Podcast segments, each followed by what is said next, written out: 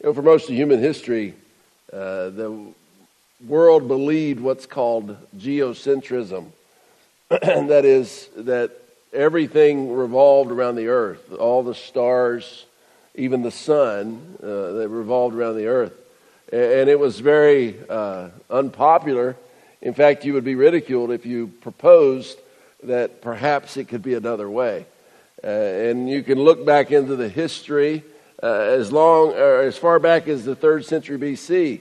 A man named Aristarchus uh, actually proposed that instead of everything revolving around the earth, that because of his measurements, because of him looking at the universe and measuring uh, the volume, he proposed that the sun was five to seven times bigger than the earth, which he was a little off there. But that instead, because the sun was bigger, that, that it must be more heliocentric, which means everything revolved around the sun in our uh, solar system. Everything revolved around the sun. All the planets revolved around the sun. But he was uh, not listened to, and most of the records from him and other uh, Hellenistic thinkers, scientists, were lost. They were destroyed. And so it, you move all the way to the 15th uh, century AD.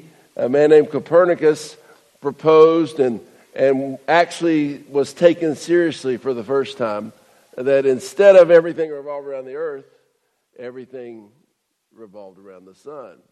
And so heliocentrism is now uh, the preferred theory of thinking about the world. Only the last 500 years did people understand that. And you might wonder why I didn't come today to, to astronomy class. I, I didn't come for a philosophy. Well, I, I, think what I want you to think about today is uh, the center of who you are. You know, uh, I actually was going to preach another sermon on forgiveness today, uh, but I, I, felt a couple weeks ago, and as I prayed, uh, thinking about what, what we were doing, I, I thought it's time to do something else. And so I, I, I thought about what's the most important thing I can say. And it came to this we need to think about what our center is. Instead of thinking about is the earth the center or the sun the center, I think we oftentimes, as humans, uh, we become anthropocentric or egocentric, either of which I think lead us to problems. Anthropocentric means that we believe everything is centered on man, human. In other words, it, all revolves around us. Egocentric means individually, selfishly. It's all about me, it's self centered. Anthropocentric, it's all about humanity and society and, and what we have here. And that's our nature, that's our flesh nature to be primarily in it for what it does to me, how it affects me, how it affects man, not thinking about God. If we think about God when we're anthropocentric or egocentric, when, we think, when we're thinking about God, it's how He can serve me, how He can benefit me, how He can take care of me. I would argue that the scripture clearly tells us that we instead should have a theocentric philosophy in life. That is, God should be the center. God needs to be the sun around which we orbit. He needs to be the one who fills our days and directs our paths. He needs to be the one who we look to for direction. And instead of morphing and, and making God fit into our model, we instead let Him shape our lives. We let Him shape our values. We let Him shape our relationships. He becomes the director of our lives. And so, to get to that today, I, I hope that that makes sense to you. If you want to talk about this sometime, call me, email me. Uh, I'd love to talk to you about it. But if we want to, to have God at the center, then, then I think it makes sense to get to know God's heart. It makes sense if God's going to be the center of our lives, if He's going to shape our values, if He's going to direct our lives, then, then we need to know God. And how do we know God? We know his heart. Think about the person you're closest to in this life.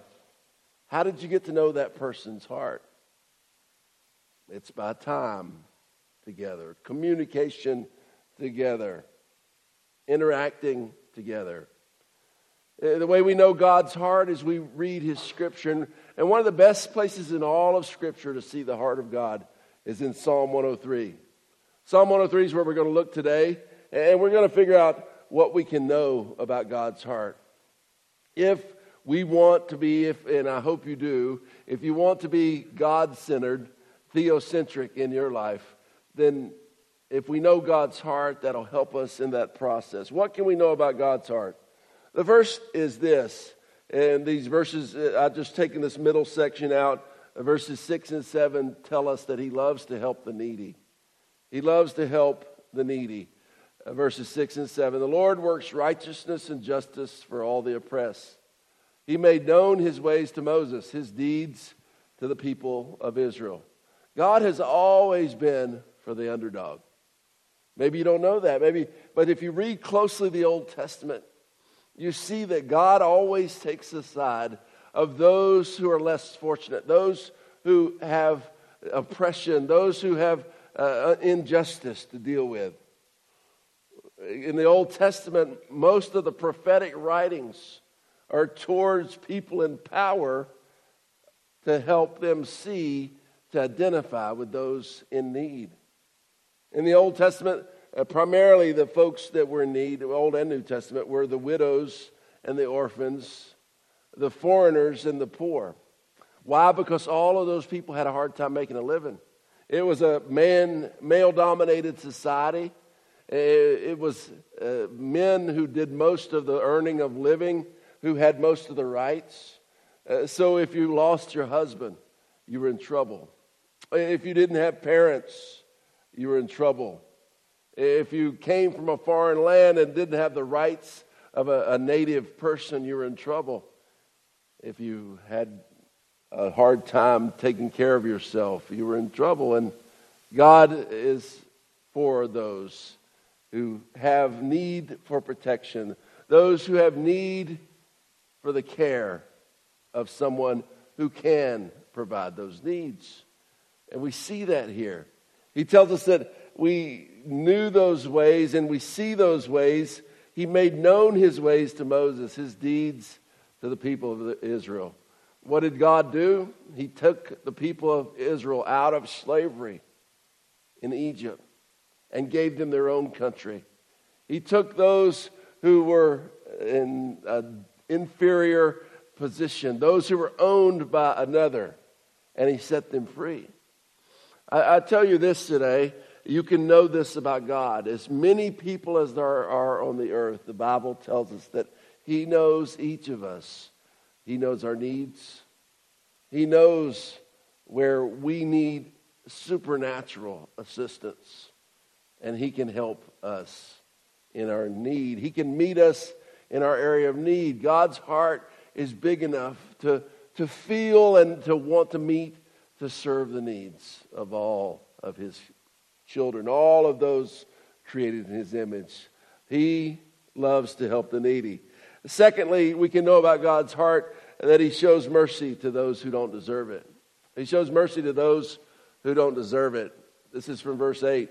And you'll see here in this passage, there's some verses that, that are very familiar. In fact, I'd, I'd suggest to you to memorize. This is one the Lord is compassionate and gracious, slow in anger, abounding in love.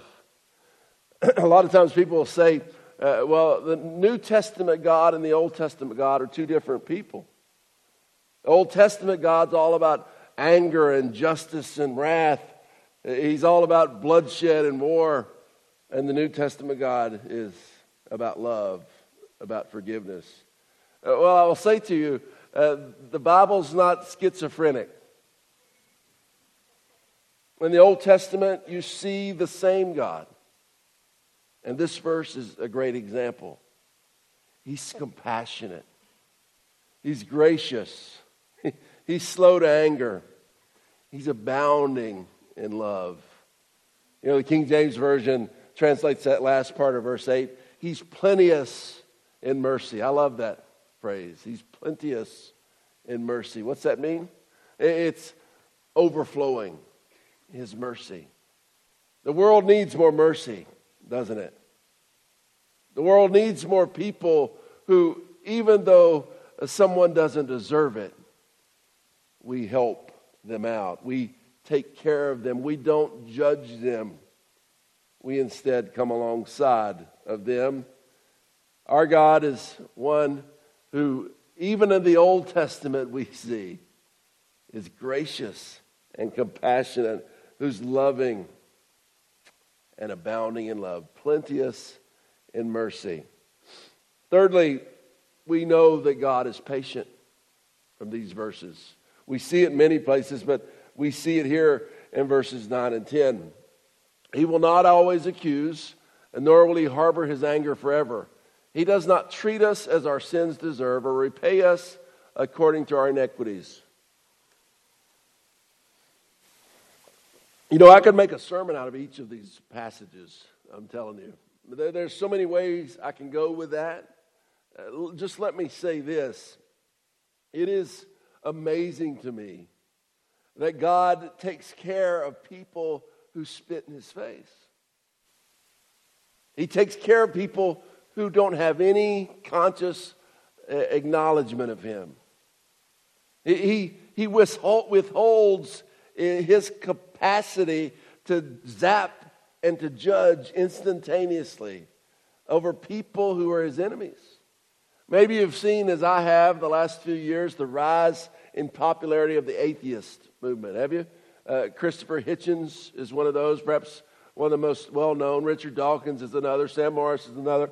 They, they write, and, and Richard, or Christopher Hitchens basically says uh, that, that people have no need for God.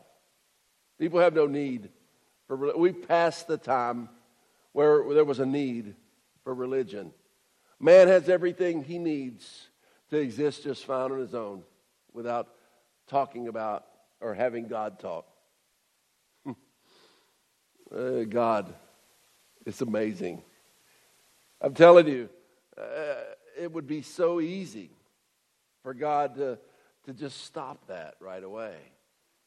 But not only does God not judge right away those who say he is not here, or those who say not only is if, if God's not here, if he is here, then he's evil. He, he takes people who are his enemies and he continues to give them breath, he continues to give them food, he continues to give them blessings.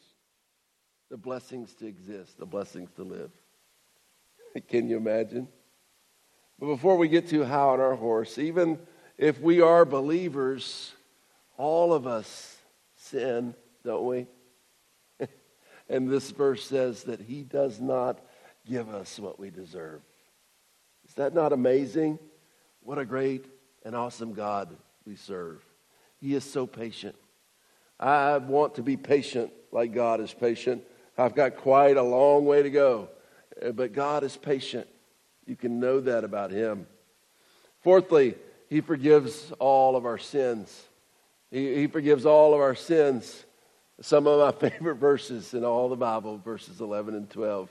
For as high as the heavens are above the earth, so great is his love for those who fear him. As far as the east is from the west, so far has he removed our transgressions from him. You hear me quote verse 12 a lot. That's impressive. But I want to give you a little insight into how impressive that is God's forgiveness, the greatness of His love. You think about the greatness of His love. Astronomers tell us that the farthest known light source from the Earth is 10 billion light years away. That means that light starting from that source, a quasar, it would take 10 billion years traveling at the speed of light uh, to arrive at the Earth. By contrast, the nearest star is only four light years away from us. That's four years traveling at the speed of light, which is 800, 186,000 miles per second. Light reaches uh, from the sun reaches the earth in a little over eight minutes. So even the nearest star is a vast distance from the earth. If you're using ion drive propulsion, you can reach the nearest star in a modern spaceship in only 81,000 years. You can turn around any way you like, and you're left with two inescapable realities. First, we live in a tiny corner of the universe. And second, the universe is vast beyond our comprehension. Uh, but God's love is vaster, larger, deeper, longer, broader, and bigger in all dimensions of the universe itself. You get in a rocket equipped with any kind of sci fi engine known or unknown that you can even imagine, and you still couldn't reach the ends of the universe. And this verse says that for as high as the heavens are above the earth, so great is his love for those who fear him. What do you think about the magnitude of forgiveness?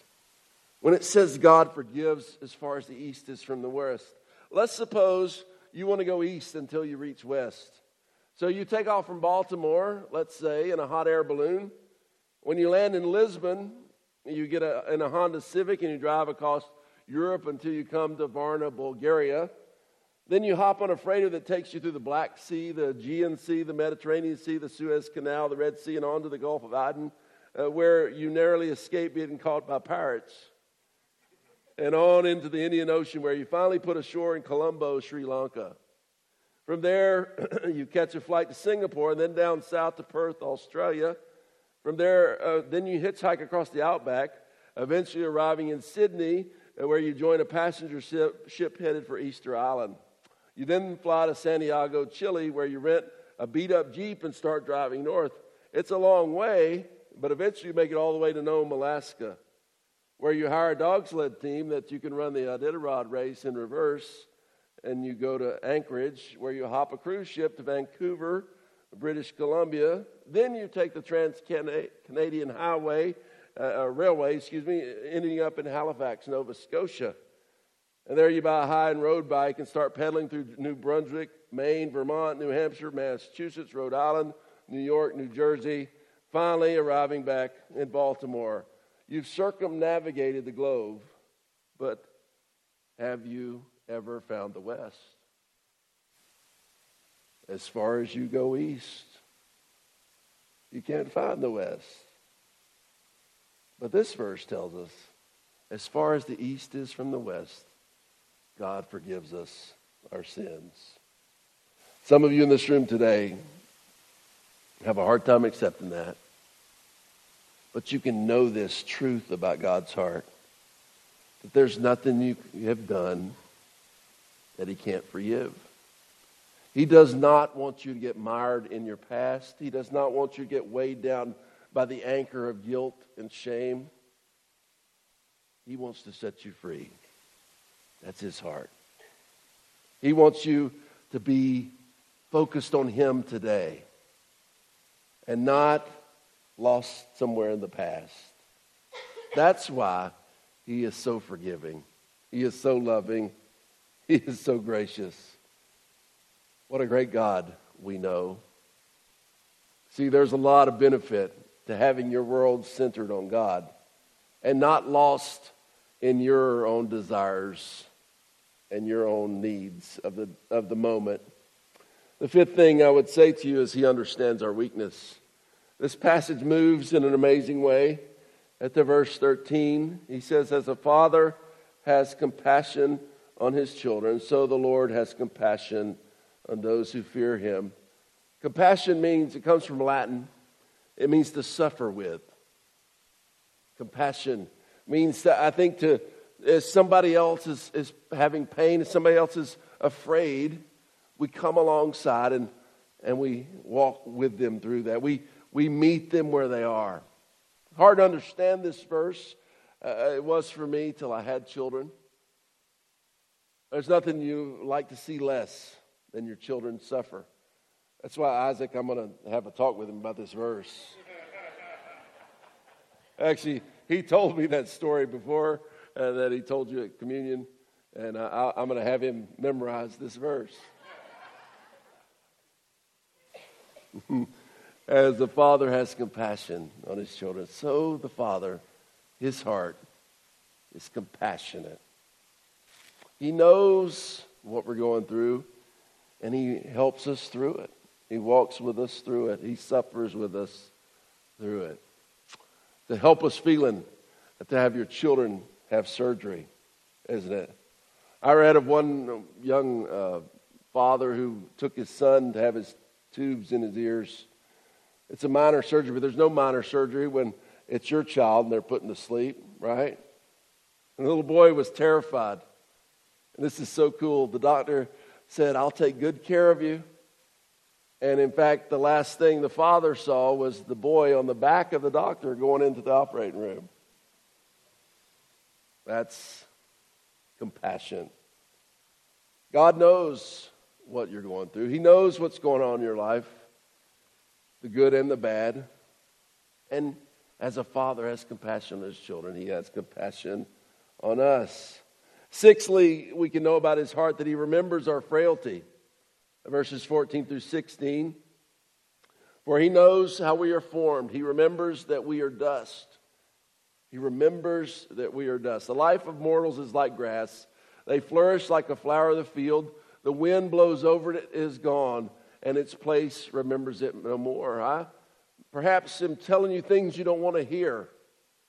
But I think it's important for us to know that God knows the frailty of our lives. God knows the fragility uh, of human life. There is a time to be born, as Ecclesiastes says, and a, to, a time to die. All of us are heading to that place. You know, it is beautiful in September and October when leaves start turning color. As they lose their chlorophyll, they turn red and orange and even some kind of purple. They are beautiful, but in essence, those leaves, as they change color, they're dying. And then they come and cover your yard where you got to be getting them up incessantly, right? It, it doesn't it seem like to you your, your trees multiply every year. They, the leaves multiply every year, right? But you get them up, at least we do. I, I mulch them up and then I put them uh, back into the ground. To the dust, they return. As I look in the mirror every day, I see there's a little more gray. God's sign to me I'm headed to a place one day, an appointment that I can't put off, an appointment that I can't cancel. In Chicago, there's a sign uh, right outside a cemetery uh, along a road that constantly is sped upon. Uh, people in a hurry, going too fast, past the posted uh, speed limit. It says, This billboard, slow down, we'll save a place for you. All of us have in our future sickness and death. Yet, God's heart is big enough to help us with that fear, to help us with that journey as well. The last thing I would say to you is this we can know about God's heart that He offers us eternal life. There are many verses and passages in Scripture where it all turns on the little conjunction but. And here's another. Verses 17 and 18. But from everlasting to everlasting, the Lord's love was with those who fear him, and his righteousness with their children's children, with those who keep his covenant and remember to obey his precepts. What that says to me is even though there is gray in the beard, even though the leaves lose their color and fade, even though all of us have limited years to live, as we in faith put God first, as we in faith put God at the center, as we seek to live our lives to please God, then He will take our lives and make them everlasting, from everlasting to everlasting. That is the best news I can give you. That God loves us and He wants to be connected with us. We have a sin problem, but if we trust Him, He will forgive us because Jesus gave Himself. If we trust Him by faith, our sins can be forgiven. And when we die, uh, our bodies go back to the earth, but we receive a new body. And we go to live in a new place, a new city, as it says in Revelation, where there's no more pain, no more mourning, no more tears. God's heart is that we live with Him forever as His children. One big happy family. I hope, I hope that you've placed your trust and faith in Him. I hope that you'll put Him at the center and, and not get lost in, in the everyday of life. So oftentimes we crowd out God with stuff that really doesn't matter, that's not going to last, right? God should be our everyday. God should be who we think about when we wake up. He should be who we think about at lunchtime. He should be who we think about as we go to bed at night. God loves you. He wants to forgive you. He wants you to be with Him forever. Billy Graham tells a story in one of his sermons of a boy who was sitting on a stoop in a town in northern England, sobbing, five years old. A policeman in London, they actually walk around the villages. A policeman, Bobby, walking on his beat, sees the little boy. He says, Son, what's wrong? The boy says, I can't find my way home. I don't know how to get home. The policeman says, Well, where do you live? He, he didn't know, the little boy didn't know the address. He said, Well, let's, let's start walking. And so they start walking and, and they turn the corner. And the little boy sees in the distance the church in the center of town with on the steeple a cross illuminated. And he says, Mr. Policeman, take me to the cross, and then I can find my way home. Take me to the cross, and I can find my way home. You focus your energy on connecting with God, and He'll take you all the way home. Father, as we think about these things today, what a great, it's almost hard and impossible to put into words the immensity of your heart, of your love, of your forgiveness, of your mercy. Father, I pray today that we've been encouraged by these words to, to not be so focused on us, to not be so focused on politics and, and, and workplace stuff, and let us just focus on you. Help us to put you first. Help us to know your heart. Father, I thank you for your promises. And we look forward to seeing you face to face one day. In Jesus' name, amen.